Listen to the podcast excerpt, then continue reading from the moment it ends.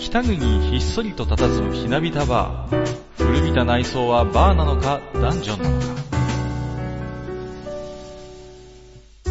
今宵も常連とマスターのよしな仕事が酒の魚だ。少しだけ耳を傾けてみませんか。愚者の宮殿の扉が開く。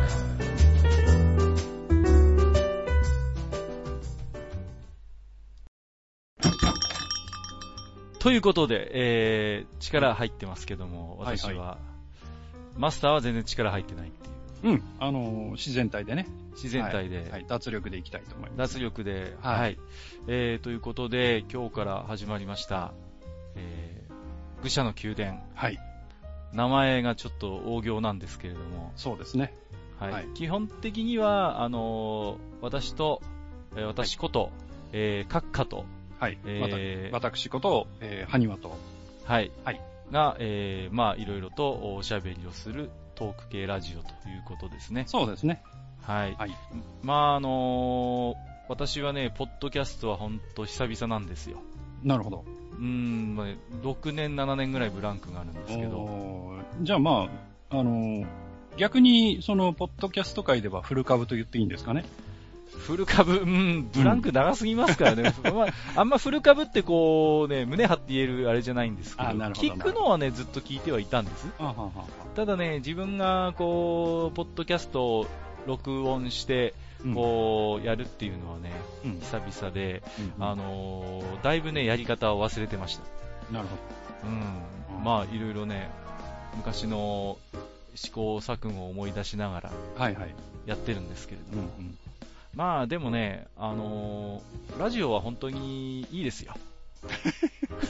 ラジオはいいねで、すかはい。あのーなんて言うんですかね、ポッドキャストもラジオもそうですけどね、いろいろこう、仕事とかね、うんまあしながらね、うんうん。聞けたりするんで、通勤とかね、うんそういう時にやっぱりいい距離感だと思いますよ。うん。なるほど。テレビだったらやっぱりね、ちょっと集中力持ってかれますしね、そうですね。見るっていうアクションがね、一つ多いですからね。そうなんですよ。ん。結局、動画なんかでもそうじゃないですか。うんうん。そうですね。まあそういう意味ではね、こう、適度に緩くてですね、はいはい。うん、あの、この空雰囲気がね、すごいうん好きで、私はもう小さい子からラジオ好きだったんですよ。はいはい。谷川さんも割とラジオは、そうですね。まあ、あのー僕はね、あのー仕事柄、まあ今はバーのマスターですが、はいはあのー 昼間のね、あの、ちゃんとした仕事の時はですね、えーはいはい結構車に乗ったりすることもあるもんですから、えですからまあそういう車の中でね、えーまあそれは本当にあの、あの、商業の普通のラジオですが、えはいはい。 AM ラジオをね、えー聞いて、あの、今日の人生相談は、なんかひどいなとかね。 あの、そういう話をですね。まあ、朝から重いんだよね、うん、そうそう。あれは。そうそうもう、まあでも考えさせられたりなんかしてね。そう本当に人の。不幸は蜜の味ってよく言ったもんでね。いやー、もうね、ドリアン杉川さん、やってるよね。そうですね。もうね、テレビで全然見ないなと思ったら、こんなところでね、本当だよね。ああ、びっくりしますよね。あと、勝野博さんとかね。ああ、そうそうそう新しいところだ。とね。はいそうそうそう。はいはい地味に、あの、ラジオも、こう、パーソナリティの交代ってあるじゃないですかあ。りますね。まあ、最近だと、大沢優里さんが本当にニュースになってますけど、そうですね。でもテレビほど、こう、回転が速くないじゃないですそうですね。永六輔さんも長いですしね。か。そうそうそうそう。んんあのー、だからなんて言うんですか割との10年選手、20年選手がゴロゴロいる世界ですよはいはいはい。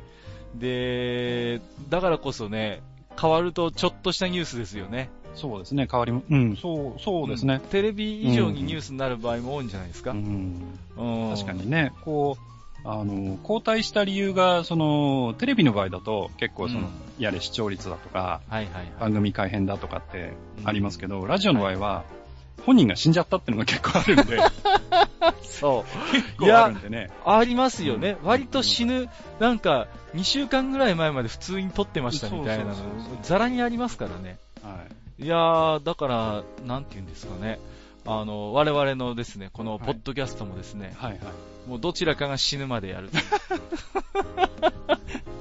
そこまで続く。そこまで続く直な前るほど、はマスターの直前まで元気そうな声だったのになってリスナーさんなるほど、に、なるほど。なぜかあのね、マスターが先に死ぬ前提になってますけど。そうですね。 なんでや。はいやいやまあ、いいんだけどね。いや、こればっかりは年の順とは限りませんが、若干先輩でございますので。まあ確かにそうですね。まあでもね、あの、あんまりね、あの、何の心配もないんですけれども、はいはいあの、肩肘張らずにね、そうでやっすてねい。きたいと思いますんで、はいまあ、えー、ということで、えー、第1回になりますけれども、はい愚者の宮殿、始まります。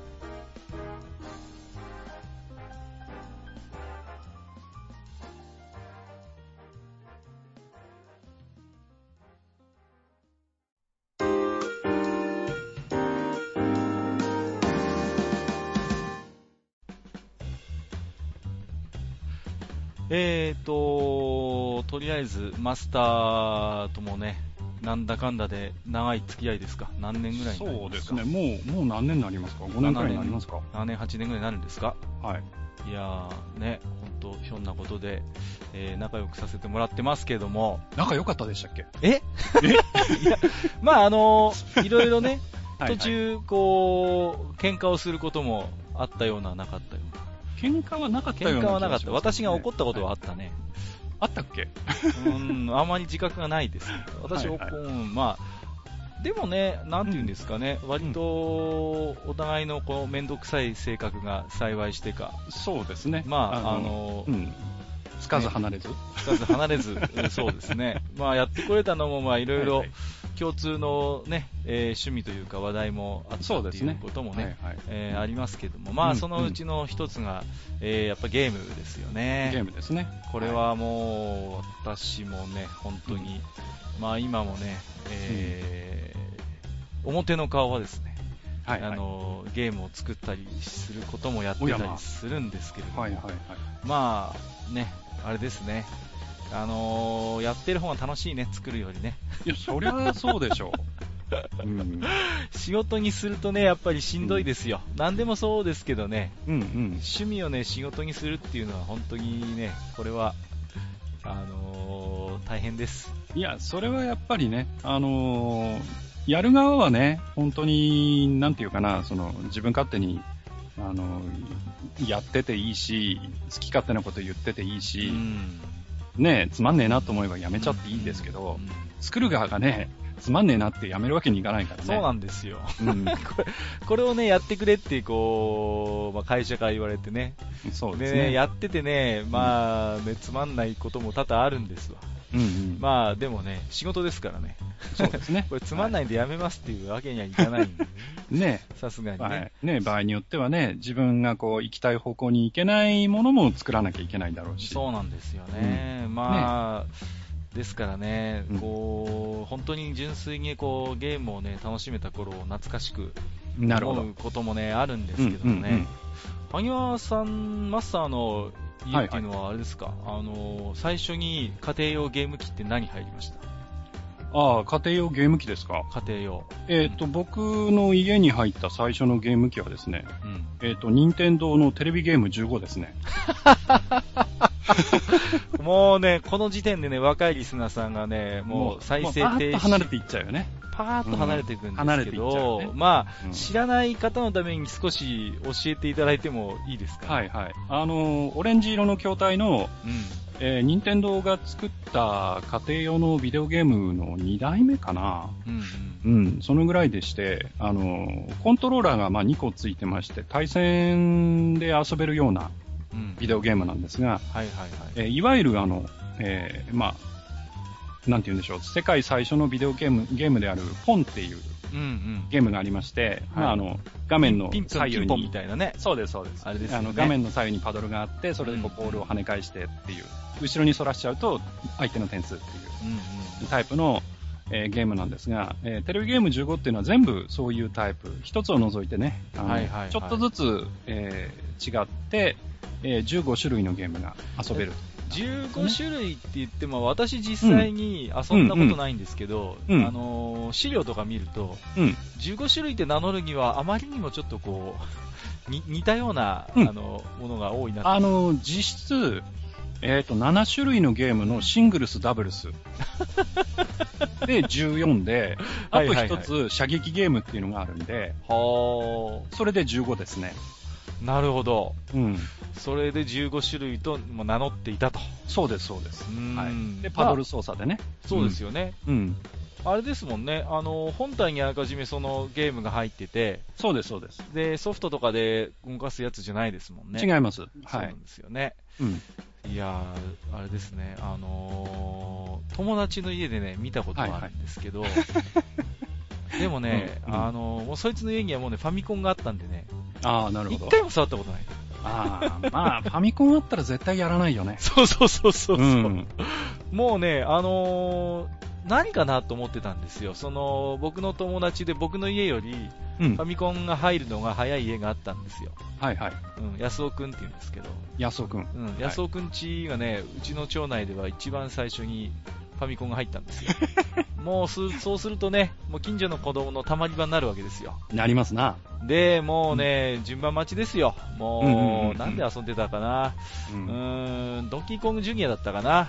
一気死んだら頃交代な、みたいな。そうそうそう、そそうういういう感感じじだよね、うんそういう感じでやってて、で、もうみんなで夢中になってやってたんですけどね。うん。あ、のーそのね、同じその、なんていうんですかね、ファミコンが鎮座している棚のね、横にね、あったんですよ、そのオレンジ色のはいはい。謎の物体が。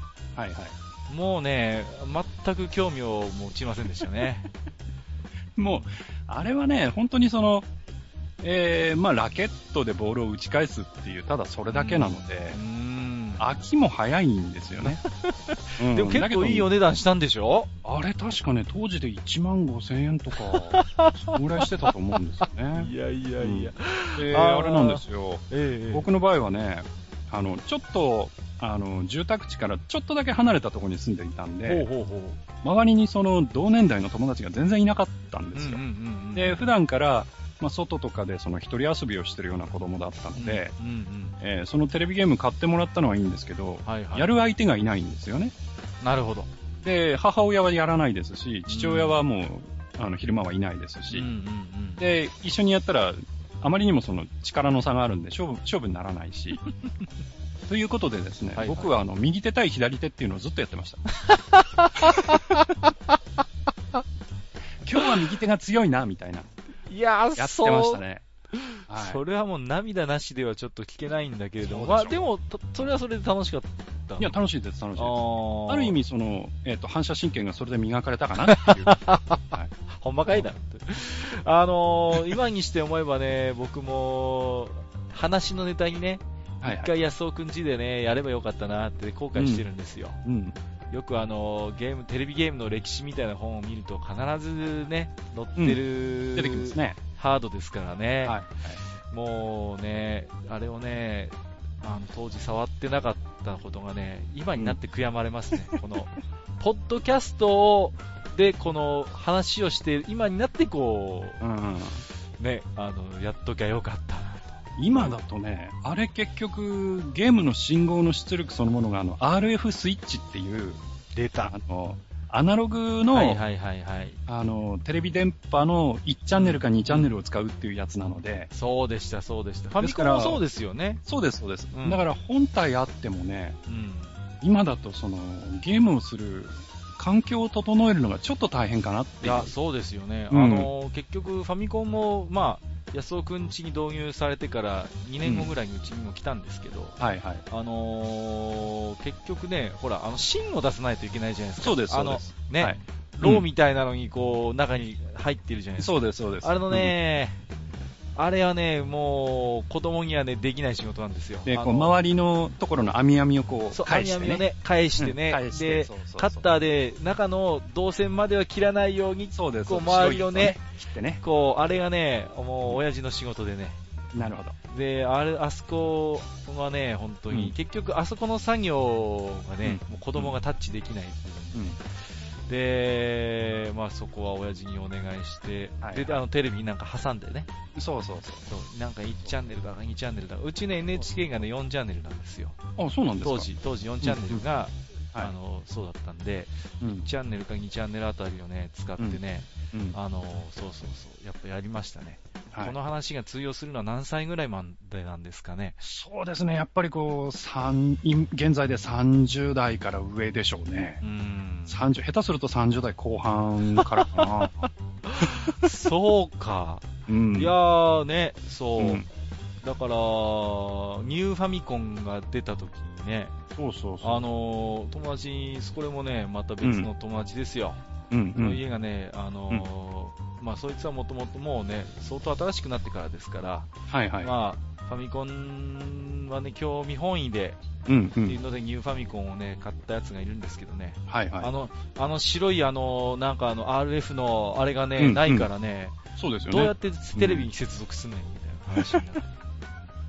え、なそっちの方いや逆ね逆に聞かれましたけどね、はいはいえ、。それ何よ、なんだよって、その、その四角いやつってなんだよって言われましたけどね。あの、硬い線の出てるやつ。そうそう、あのさ、ローみたいなのにさ、あの中にさ、はある、あるさ、あの、網網をさ、売り返してて、全然通じないそのう。そう全然通じないの、この話が。そう。あの、テレビ、あの、テレビにつなぐ、あの、外から、アンテナから来てる線をそれにまずつけて、そうそうそうそう。そうそうそう。あれね、うんもう、今の、まあまあ、別に、だからどうってわけじゃないですけど、今あれ、やれって言われて若いお父さんは戸惑うでしょうね。あ、できないいんじゃないですかね。テレビにそういうあれがないですからね。ないですから、ないですかうら。ーん、まあ。できないと思いますよ。うんそう、なんか、なんていうかね、当時はなんていうんですか、あの、ファミコンって、あ肌感覚で、あ、テレビと繋がるものなんだな、みたいなそもうそうの、そうそう。うん。すごいアナログ感満載で体験しましたけど、まあ、そういうね、そういうところのね、あの、スキルを持ってるからね、おじさんはまだまだ使える んやで。いや、もう、もうないだろう、あの、もうないかな。もうないでしょう。あの、そもそも、あのあれが活かせるテレビがないんじゃないですか。まあまあ、そうなんですけどね。はい。まあまあそんな感じでね、まあ、はいまたおいおいでゲームの話も今後頻繁には出てくるかなとは思うんですけれども、ちょっと古すぎましたね。いや、ちょっとね、だいぶもう若いリスナーさんはね、この時点でね、うんだいぶなんだこれはって話になってると思うんですけども、まあもう少アンテしナあ線の話 かよ。みたいなねそうそうそうそうもう少し新しい話をね、はいはい。すると、まああのマスターとね、はい仲良く知り合うきっかけになったやっぱりゲームっていうのがありましてね、うんうん。あのスーパーファミコンで出てましたね、あの、はいはい。オーガバトルシリーズっていうね、はいはいこ。れがね、もはう私もマスターも大好きでね、あの、クエストさんの。そうそうそう、クエストがね、出してた、スクエニじゃないですよ、ね、うんクエストそうでさすねんが出してたね、うーん、まあ、オーガバトルサーガって言えばいいんですか、そうであすのね。一応サーガですね。一連のね、うん。そう、で、今日はそのうちのね、うんえー伝説のオーガバトルの話をね、少しね、マスターとしようかなと思ってたんですよね。最初に出たやつですね。そう、一番最初に出たやつなんですよね。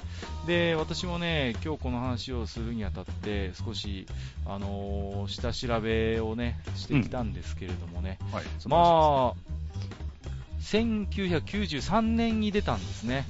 あ、もうそんなに前ですか。 23年前ですか。うん。すごい、すごいことですよ。そうですもうね。改め て。もうね、本当だよあそねんなになるかっていううん感じなんですけど、うんリアルタイムストラテジーシミュレーション RPG ってついてますね。長いですね。長い、長いですけど、いうん。わゆるまあ、単性じゃないってことですよね。そうですね。うん。まあ、シミュレーションはシミュレーションなんだけれども、うん。うん。まあ、僕が伝説のオガバトルやる前によく遊んでたシミュレーションって言うとね、ガチャポン戦記とかね、はいはい。あの SD ガンダム、 SD ガンダムですね。はいはいそう。あれとかね、うんうんまあ、あと何だろうな、あそうそうそう、ファミコンウォーズとかもやりましたけどね、そうですね。うん。でもあれはみんな、ね、単性で、うん。ねそうですね。そうこっちが、ね、行動を終了したら敵のターンみたいな。あうのん。ねガチャポン戦記のね、敵の思考が長いんだ、これがもう。 考えてまーすね、出るんですけどね。うん。うん。まあ長いんだ特にね、ディスクシステムのやつ長かったんで、うん。うんうん。うん。もうね、やきもきしながら。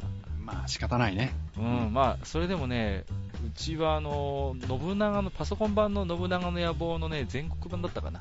はいはいあれをね、うん兄が持ってたもんでね、はいあれの長さに比べれば、 もうすごかったですね、あの、あー7インチディスクかな、いずれあの、5インチかな、あのうんいずれ3.5じゃないんですよ、フロッピーっていうか、うんこの話がそもそも古いか、。そうですね そうそう、あのね、うんペラペラのね、でかいやペつ、ラペラのね。そう、でね、そう、で、晩飯食う前に行動を終了して、う。はいはい。で、コンピューターの思考フェーズになって、うんうん。で、晩飯食べて、帰ってきたらまだ考えてるっていう ね。あれ、あれだよね、あの、確か難易度を上げれば上げるほど調校したような。そうなんですよ。ね。難易度を上げれば、上げるほど長考するんで、ある意味ね、うんあ、のーそのゲームを遊ぶ人生の難易度も上がっていくんです よ。そその間何にもこうね、できないそっうてだいうねね。うん。拘束されるみたいなね。うん。もう、ゲームの難易度、プラスなんか、はいプレイしてる俺の人生の難易度も上がっとるやんみたいな。うん。もう、だからある程度長いのには慣れてたんですけどもね。はいはい。ただ、ところがこの伝説のオーガバトルはね、うん。まあ同時に動き始めるわけですよね。そうですね。うんまあ、敵の本拠地を、まあね、味方の本拠地から出撃してってこう、はい。敵の本拠地を攻攻めめ込込んで、まうんうあ、んそこを敵の本拠地を落とせばうん一面クリアみたいなね、そうですね。感じなんですけど、うんうん。まあね、とにかく焦る焦る、そうですね。うんあの、ターンっていう概念にね、すっかうりん。慣れきってましたのでう、ん。もうね、パニックになるんですよ。そうですね。とにかくね、うん。最初はね、あのもうパニックで、うん。もう何度やってもね、うん。なんていうか、もう穴ができちゃうんですね。うん。こう子供だからね、攻め方も下手くそなんですよ。まあね、あの、完全なリアルタイムではなくて、コマンドを入れてる間はね、まあ敵はそうそう止まってくれるとはいえ、とはとはいえ、へとはいえ。。そうなんですす、もうね、もう最初の頃はね、うん本拠地ガラス禁してね、みんなそう出そう撃させてね、そうそう。でい相手に抜けてきちゃうんだよね。そうそうそう、うん索敵ですから、うん見えないんですよね、近くに行かないとそうでね。すねうんいつの間にかね、あのーあ穴を突かれてね、はいはい。いきなりゲームオーバーみたいな、うんうん。えっていう、そそうでんすねなこともありましたけどね。まあ、とにかくいろんな意味で、はいなんかね、画期的なゲームでね、そうですねう。ーん、うんやっぱり、カオスフレームっていうんですか、ハウスフレーム。はいはい。あのーただただ、俺強えやってればいいっていうゲームじゃないうんっていうところがね、うんうん。とにかく驚きましたね。そうですね。まああれでちょっと敷居を上げてるという面もありますが、はいはいはい。うん、でもやっぱりね、その、なんていうかな、それまでの、例えば、まあシミュレーションというよりは RPG の要素として、うん。まあ主人公は強ければいうんい。で、強ければ何をやってもいいっていう感じのね、ゲームが多くて、それこそ勇者が人の家に転がり込んで、ね、炭素の中覗いたりとか、はいはいはいはい。そういうゲームだったじゃないですか。そうですよね。だけ、ど、R、まあ、オーガーの場合は、えー主人公が強くなりすぎちゃって、敵のレベルがずっと下になっちゃうと、そいつらを倒しても、要は経験値にはまあなるけれども、うん、うん。世間の評判として、うん。まあ、その、まあ、弱い者いじめっていうのかな。はいはい。うん。そういう、まあ、騎士道に劣るというのかな。うんう。ん。そういう感じになって、えー民衆の支持がだんだん得られなくなっていく。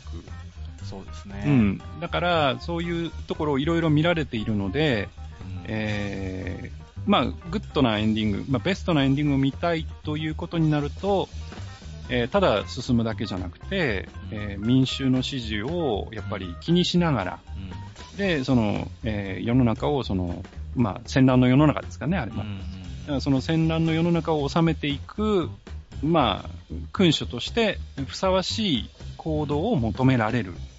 うん。いや、妙その辺にねリアル。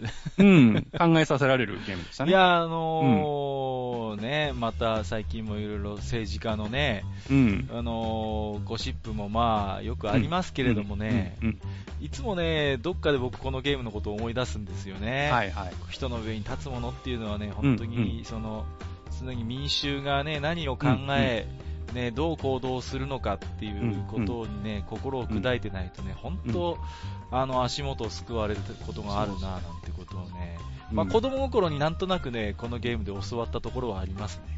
で、そうかと思うとね、うん。あの、なんていうかな、その、闇の舞台みたいなのを作れるわけですよ。そうですね。その仕事人舞台みたいなのうんうが。んうん、で、こう、汚い仕事はそいつらにやらせておい て、えーその、苦しんでる街を解放していくのは、こう、白銀の鎧に身を包んだ、こう、騎士様たちが、ねをそう解放して回るみたいなね。そうですよね。そういもう、その、大人の汚いところみたいなの も、こう再現されてるっていうね。貧困法制のね、あのー騎士やね、あのーそうですそうでの清純な、も、そう僧侶たちがね、そうそうもう、正義を、旗を、見旗を振りきかざして、そうさっそうそう。そうと入場してくるわけですよね。そうですね。まあ、その、方や、その一方では、うん、うん誰も見てないところで、バッタバッタとそこうです、そうです。う、なぎ倒していくそうそう暗黒部隊のようなね、そうですね。それを同時に操っているというねそう、ですね。うん。だから、まあ、どこまで意図してね、作ってたのかっていうのは、うん。まあ、いろいろ思う時はあるんですけど、とにかくうんね、うんまあ、難易度も折り紙付きでしたけどもね、はいはい。うん、すごい、その辺のリアルさっていうんですか、うん。これはね、やっぱり大きな魅力でしたよね。そうですね。うんぶったまげましたけどね、最初やった時はね。うん。最初はね、とにかく難しいなっていう印象とにかくね、やっり、ぱり、うんそう、ゲームなんで、最初に出てくる感想って、簡単か難しいかなんですよね、やっぱり最初そは、うですね。うんでそれで言うと、このゲームは、決して簡単ではない。うん。そうですね。だって、普通にプレイしてれば、普通はカオスフレームゼロになると思いますうよん。。だだ下がりですよね。だだ下がりですよね。うん。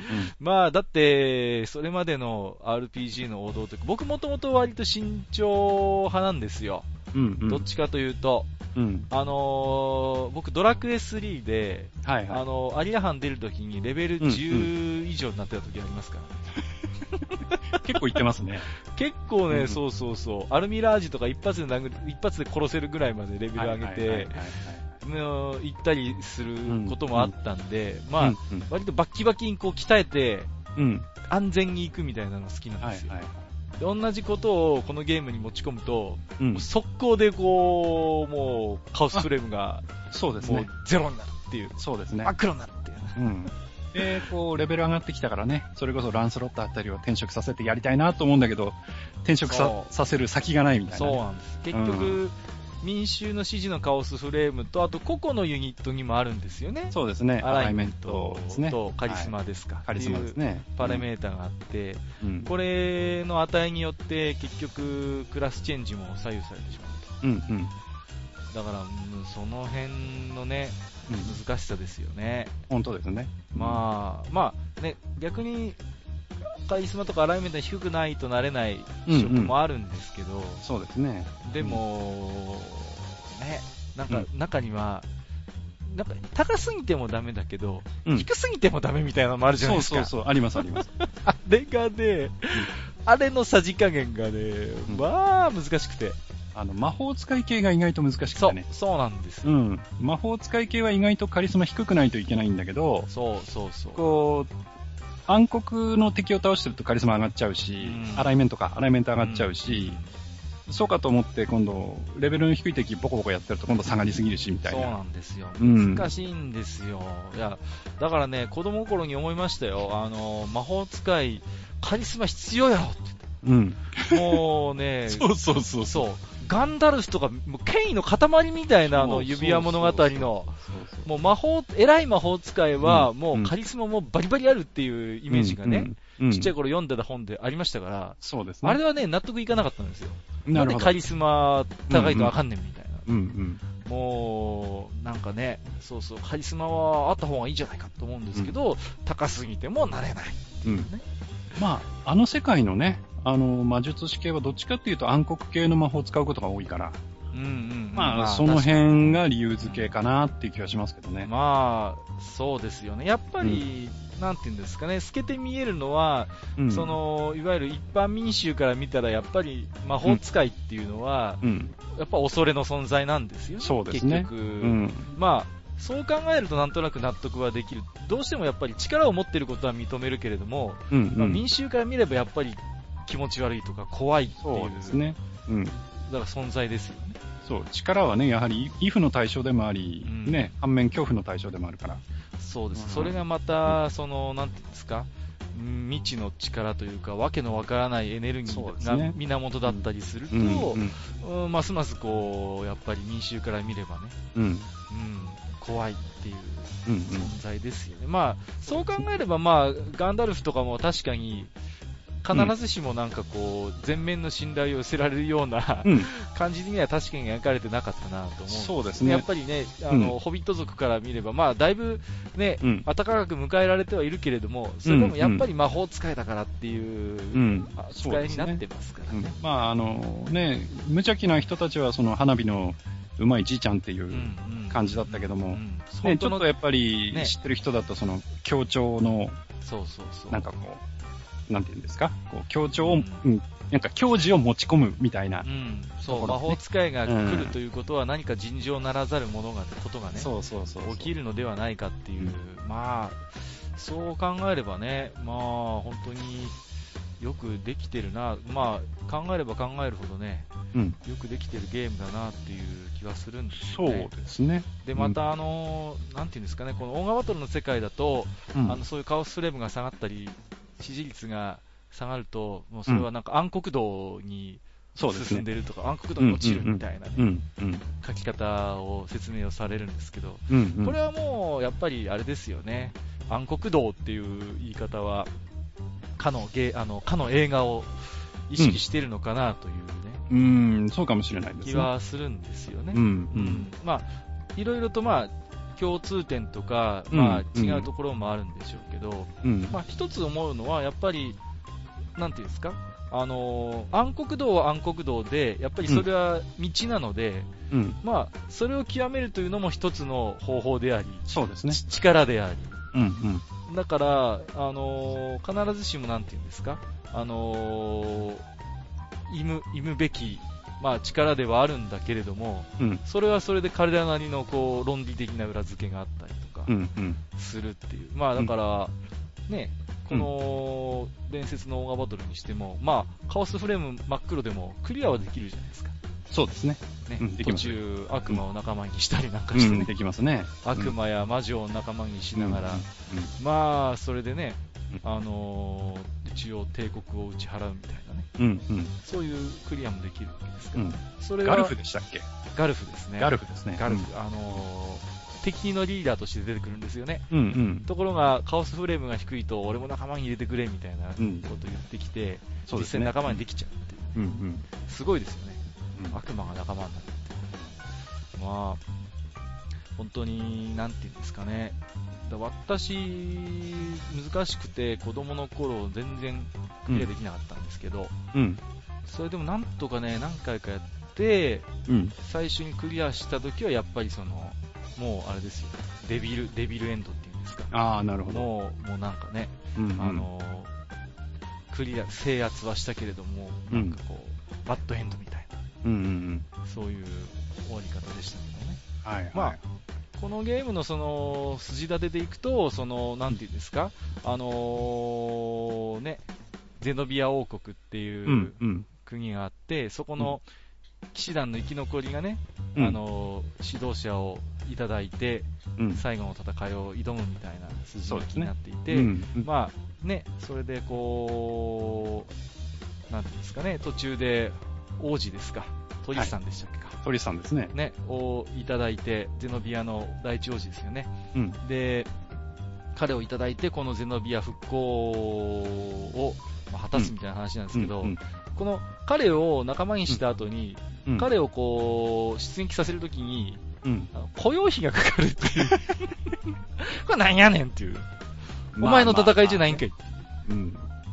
なんでお前、しかも結構な値段するんですよね。高いですね。高いんですよ。高いですね。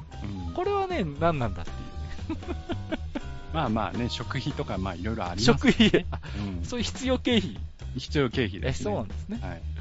いや、なんかね、もう、多分ね、雇用費が高いのはいろいろね、王子だからね、うあの、でゲームには直接出てきてないけどね、お供とかね、ん。いろいいろね、こう連れてるのかなとかね、ろ。うん。思いながらやってましたけどね。うんまあ実際あれ、えっと、一つのユニット単位の、まあ、うんえーゲームですけど、ユニットには、えーっと、6人ですか。はいはい S, S サイズで6人でしたっけ ?5 人ですかね。あ、5人でしたっけ5人じゃないかなうん、5 ?5 人人だったっけうん。うんまあね、それだけの人数入りますからね。はいはいはい。いやー、だからね、もう本当に、でも、なんていうんですか、今までの僕がよく遊んできたゲームだと、多分ね、このゲームで言えばトリスタン王子が主人公になるんですよね。うん、そうですね。うん。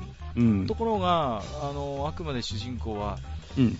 オピニオンリーダーって言いましたっけそうですね。ね。これもすごい新鮮な呼び方うん、うん。で、うん。ね、おあくまでオピニオンリーダーなんですよね。そうですね。で、うんその王子をまあ、救出して、はいはい。そのある意味その王子を旗印にというかいただいた上ででも主人公はあくまでうんも王子ではないんだっていうね。そうですね。もう影の存在ですね。そうなんですようね。ん。歴史上は出てこないうん影の存在という。そうそう。はいはい。だから、あれですよ。あの、ちょっと違うゲームの話ですけど、あのーファイナルファンタジータクティクスを最初に遊んだ時に思い出しましたね。うんうんうん。伝説のごとにちょっと似てるなと思って。あくまそうでですね。うん歴史の表舞台にはうん出てこない出てこないですね。ものが主人公。ままああ、、それ言うとね、タクティクスオーガも、まあそうですよね。うん。うん。まあ、実際問題。そうですね。この話もね、また別の機会を改めてね、そうですねマスターとおはいは話ししたいなと思ってるんですけど、はいまあでも、実際そのね、歴史は勝者が作るなんていう言い方もしますけども、うん。まあ、リアルのね、こう、うん世界史なんかも、うんあちなみに、あれですか、マスターって日本史選択でした、世界史やってましたえーとね、一応、高校時代は両方やってます。両方やってる。お、はい。私の高校はね、はい。世界史って確か必修だったんですけど、うん。やんなかったんですよ。あ、そうなんですか。うん、でね、右周問題っていうのがあってね、はい。で、あの、 僕がね、大学に入ってから、はいプはッい。プッってね、こう、ニュースつけたらね、うん。うちの高校の校長先生がね、うん。あの、ニュースステーションで頭下げてますよ。申し訳ありませんでした。とかって 何何と思ったら、うちの高校、世界史やってなかったっていう。うわそう。で、うん僕がまさに世界史やってない。ーあ、そうなんですか。そうなんです。日本史しかやんなかった。確か。うんうん教科書は買ったんですよ。はいは教い科書はあったんですけどね、うん。結局授業でやんなくてね。うん。で、まあちゃんと世界史を勉強したことがなかったんですけど、はいはいでもまあね、うんあのーよく言われますけど、結局、そういう歴史でね、今、うん。こう、ね、過去の戦争とか戦いのうんね、うん。記述もありますけどもね、はいだ。ってね、うどこん。までが真実で、どこからが作られたものなのかなっていうのはね、そうですね。ううんん。常にわからないもんだしね。まあね、現代だって同じですよ。もううん本当にね、100年も経たない昔のことをね、こうだっうたん、こうだった、いや、こうだった、とかうね。んうん、やってますからね。それはもう、世界でいろいろあるじゃないですか。そうですなんとか、なんとか事件はなかったとかね。 うん。そうそうそうそう。まあ、そういうのはありますからう。んうん。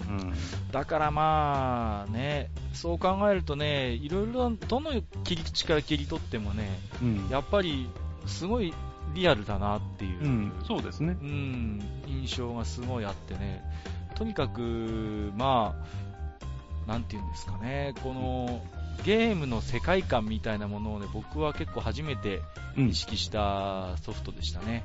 はいはい。まあ、もちろんどんなゲームにも世界観はあるんだけれども、うんうんまあ、うんそんなこと言ったらね、ゼビウスはなんだって語り始めるとキリがないんだけれども、うんうんまあ、ただ、うんどんな切り口から切っても、なんか、それなりの理由付けができているっていううん意味で、すごいこの、そうですね伝説のオーガバトルっていうゲームはね、うんうんあのー思い出深いし、そうですねま。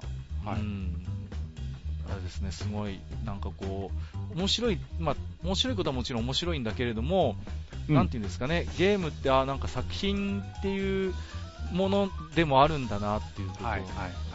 考えさせられましたね。うん。うん、まあ、そんな、ね、このゲーム、このゲームをある意味媒介にしてですね、うんうん。私とマスターも知り合って仲良くさせてもらっているようそなうですねもんですからね、はまあ、まだまだね、語り足りないところはあるんですけど、またねい。、はい。機会も改めてね、そうですねやっ。ていきたいと思います。あのーはいね、このオーガバトルシリーズっていうゲームは、この伝説オーガバトルだけじゃないですからね。そうですねそ。の後にも何本か出てますので、出てますね。うん、うん。またこの辺りも機会を改めてね、まだまだ喋りたいことはあるんですけどね。そうですね。う。ん。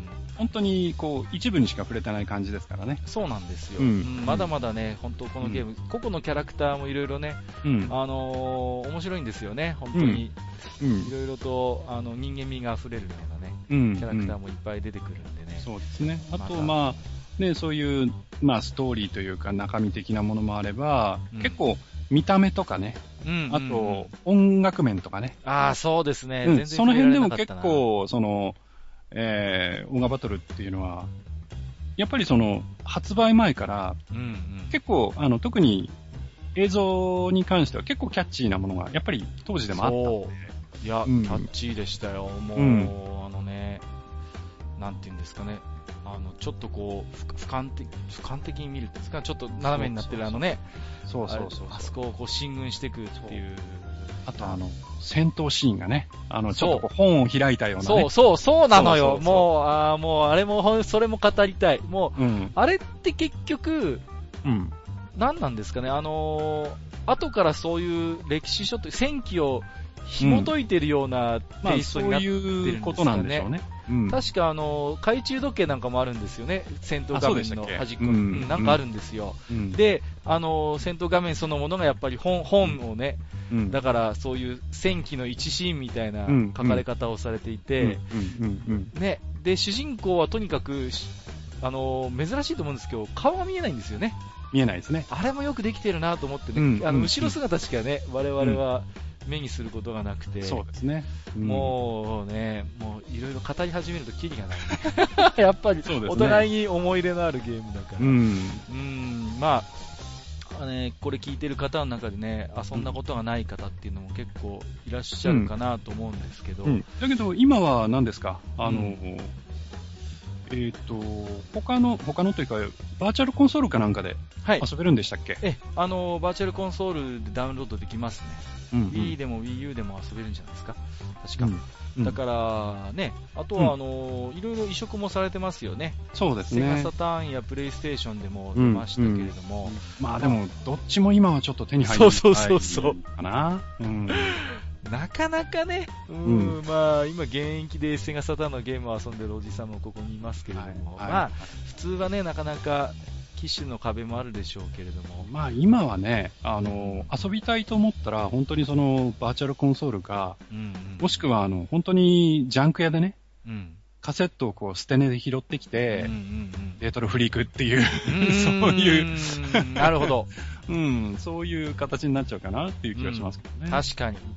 あのーソフトの中の電池は、まあ、大抵切れてるか、うん。うん、もう切れそうっていう感じになってますから。でしょうね。うん。うん、ですだかからら、まあ、そのもの、うん本物っていうのはなかなかね、スーパーファミコン版っていうのはちょっと、あの、電池を交換するとかそういうことがないと厳しいと思うので、うん、だったやっぱら、りそこはね、レトロフリーク。うんそうですね。まあ、あの、僕別にあの、サイバーガジェットからお金もらってませ んけど、はい。そ持っては提い供とまかす出けどねませんかはい。いやいやいや、あのーまあ、バーチャルコンソールは Wii や WiiU 持ってる方ですと多分すぐにでもね、遊そうべですねるでしょうからね。はい。まあ、あの、いろいろ今はね、攻略サイトみたいなね、うん便利なものもありますから、うん、そうまであ、すね。我々、ね、うん子供の頃みたいな遠回りをしなくても、うんうん。効率よく楽しめるかもしれないとそうですね。は思いい。ますので、うん。まあ、ぜひ、少しでもね、興味持っていただいた方はね、そうですね。あのー割とね、こう、タクティクスオーガってこの後に、まあ、後で今日は語りませんけども、はい。はい。あああれを遊んだことがある人は結構いるんです。意外とね、うんうん伝説のオーガボトルはね、なんかとっつきにくくてってやってない人も結構いるんですよそうね。やっぱり、こう、ちょっと、うんやっぱシミュレーション色が強いというかうん、うんううんん。まあ、うんタクティクスオーガに比べても、ちょっと難しいという印象を持っている人の方がうん多いかなっていう感じまあ、ですからね、うんそういう方、もし聞いてたらね、あんまり食わず嫌いしないで、一度遊んでみるとね、うん。あー面白いと思いますよ。うん。そうですね。うんはい。ぜひね、ぜひ。遊んでいただければとそうです思いね。ます。えーはいということで今日は、えーはいゲームのお話を少し、あと建設のガボトルのお話をさせていただきました。マスター、ありがとうございました。はい。ありがとうございます。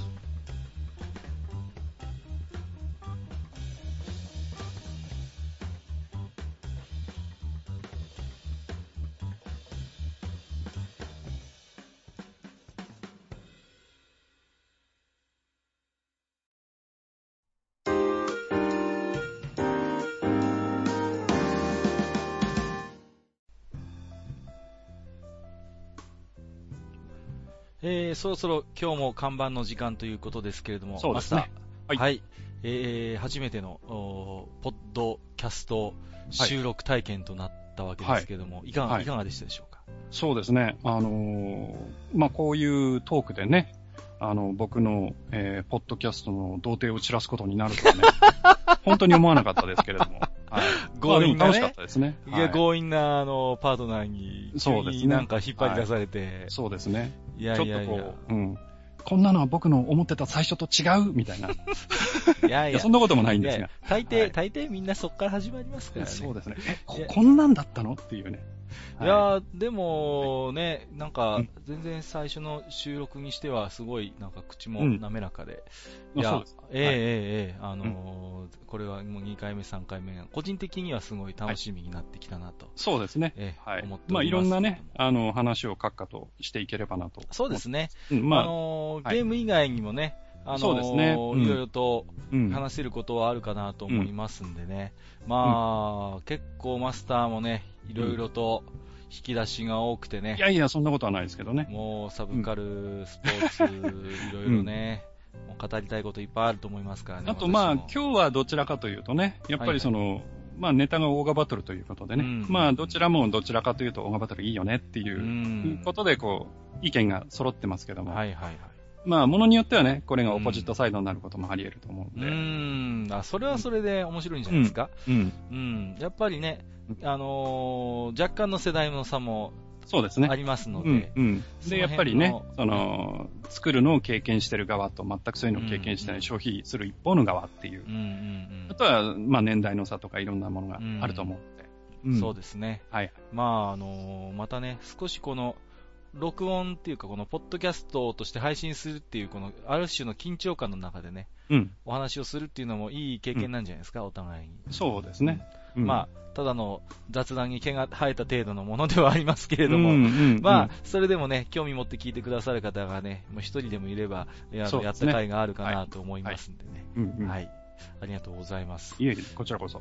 うんどうですかあのーこれから何か、こう、2回目、3回目、こんな話もしてみたいなっていうのがあれば。そうですね。あのーまあ、えー、まあ、いろいろまだつかめてない部分もありますの で、そうですね。まあ、いろいろね、これから話をしていこうと思うんですけども、まあ中には、おそらくうんね、うんうん。あの、中にはね、はいはいあの僕ら二人の喧嘩トークをね、あの、い期やー待されてる方そもいれはどうるですかもしれない ので、 マスタのー辺には何その、はい、今日はじゃあ、すみません、うん大島渚のポジションでお願いします、みたい な。そういう。帰ろうみたいな、 じゃあ僕は野坂やりますんで、みたいな。殴られ損じゃないですか。はい。まあまあまあね、あの、そういうのもあるんで、まあ、トムとジェリーよろしくね。まあ、そう仲で良すく。喧嘩していければいいと思うんですが。まあ、あのーマスターもね、この、落ち着いたね、語り口の割にはね、結構、うんあの、内容によってはね、はい。熱い話をね、してくれますんで、私もそれをそうでねす、はい少し引き出せるように、はいえこのお店に通い詰めてね、はい。いろいろおしゃべりしていきたいと思いますけれどそもうですね。はい。はい。えー、ということで、えー、初回の放送にお付き合いいただきまして、えー、ありがとうございました。えー、ありがとうございました。はい。えー、ここまで、えー、お相手させていただきましたのは、えー、私、カッカと、えーそれから、埴輪でございました。あはい。ありがとうございました。りがとうございました。